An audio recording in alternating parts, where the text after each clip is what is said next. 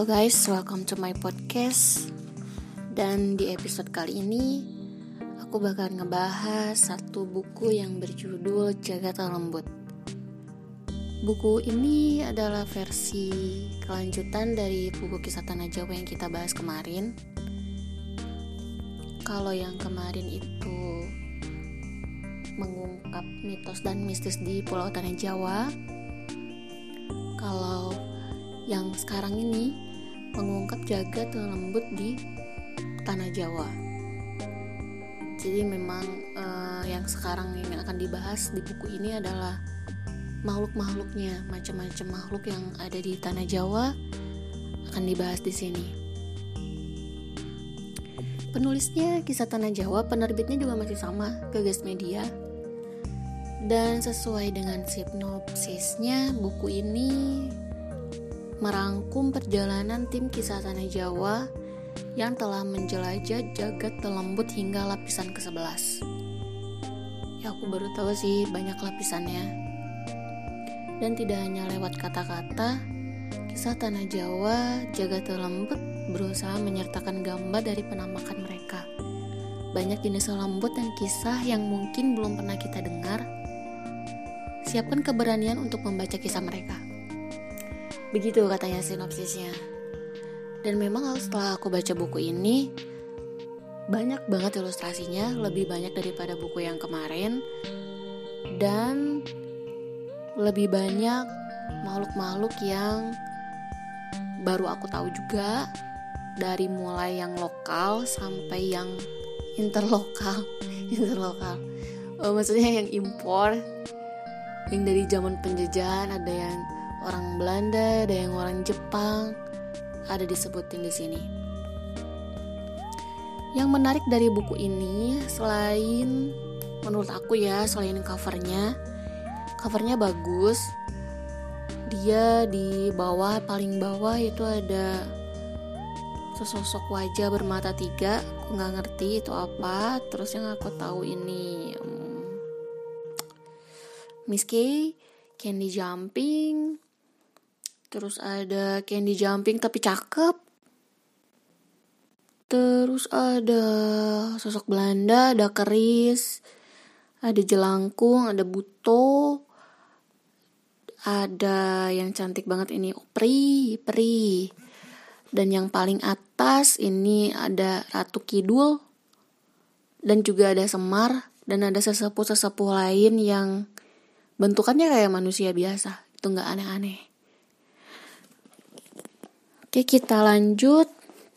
Oh iya aku beli buku ini tuh pas masih PO Sengaja aku beli ini pas masih PO karena tergiur oleh tanda tangan penulis dan postcardnya. Dan ternyata memang dikasih postcardnya. Ada tanda tangannya juga di postcardnya ini. Penulisnya Bonaventura Genta, Mada, sama Harihau di postcardnya ini lebih unik lagi, dia menyertakan satu penampakan dari Candy Jumping di tengah kebun pisang. Ya, kita tahu kan mitos di tanah Jawa itu kalau kebun pisang memang sarangnya si Candy Jumping ini. Ada juga kata-kata hmm, semacam quote. Tulisannya begini. Kenapa kalian semua takut dengan kami? Bukannya nanti kalian akan dibungkus seperti ini juga ketika kalian mati. Kami hanya simbol kecil dari kema dari kematian yang ditampakkan. Um, iya sih. Tapi kan maksudnya alam bawah sadar kita itu kalau melihat sesuatu yang aneh, ya aneh aja gitu ada suatu kengerian sendiri dan nggak terima. Makanya ada muncul rasa takut untuk melindungi sebenarnya rasa takut itu kan untuk melindungi diri sendiri kan. Ya gitu. Oke kita lanjutkan. Di sini juga ada stikernya juga stikernya lucu. Terus kita lanjut di masuk ke bab satu.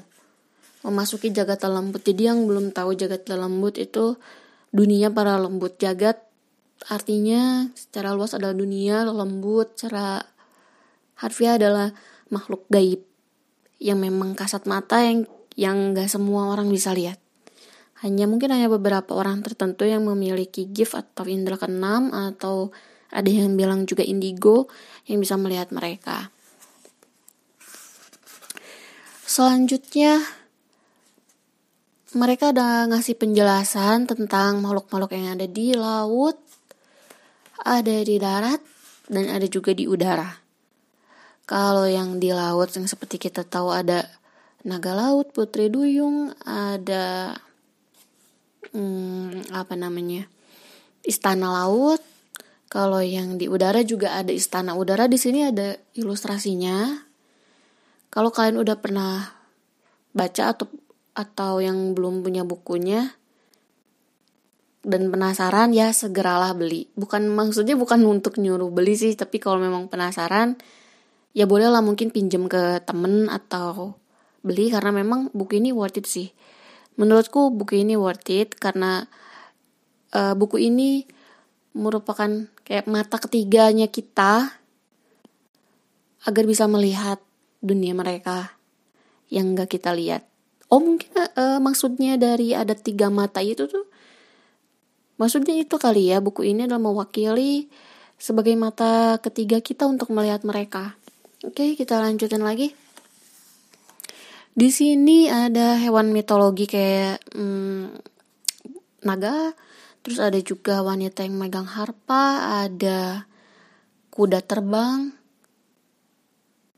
Kata mereka sih gitu. Jadi kata uh, si penulisnya ini di angkasa sana ada yang seperti ini. Kalau di daratan yang seperti kita tahu lah ya yang kebanyakan yang udah banyak muncul di TV-TV dan foto-foto iseng yang mereka iseng tiba-tiba nampakin diri atau yang gak sengaja gitu nampakin diri ya. Seperti kita lihat seperti itulah. Selanjutnya juga di sini dibahas tentang asal muasal Jawa yang berpusat di Yogyakarta tentunya di Merapi. Ya di Merapi Keraton Jogja itu memang pusatnya menurut buku ini Terus selanjutnya ada pembahasan tentang um, apa ini namanya Keraton Pantai Selatan. Di sini judulnya Alkisah para pemegang kendali. Ada fakta mengejutkan sih. Karena yang sebelumnya aku tahu Nyai Roro Kidul adalah Ratu Pantai Selatan, ternyata bukan. Sebenarnya Ratu Pantai Selatan itu adalah Gusti Kanjeng Ratu Kencono Sari. Jadi memang beda. Ada banyak utusannya yang memang cantik-cantik termasuk Nyai Roro Kidul dan Nyai Roro Kidul itu ternyata itu adalah utusan dari Ibu Ratu yang kalau di dunia pemerintahan kita itu dia termasuk ke menteri luar negeri. Ya, jadi kalau misalnya ada yang mau bertemu Ibu Ratu, biasanya memang lewat dari uh, melewati maksudnya melewati ibu bukan ibu uh, Nyai Roro Kidul ini. Sorry agak belibet. Selanjutnya di sini juga ada simbok Nyai Kidul.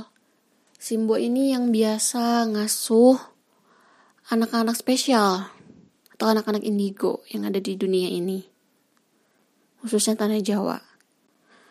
Dan selanjutnya ada Dewi Lanjar, ada Dewi Ayu Sekarkawi, nah ini yang menjaga Gunung Merapi, Dewi Pohaci, Dewi Gadung Melati, dan yang lain-lainnya. Nah selanjutnya masuk ke bab sosok fenomenal. Nah sosok fenomenal ini agak ngeri, agak ngeri dan menyeramkan.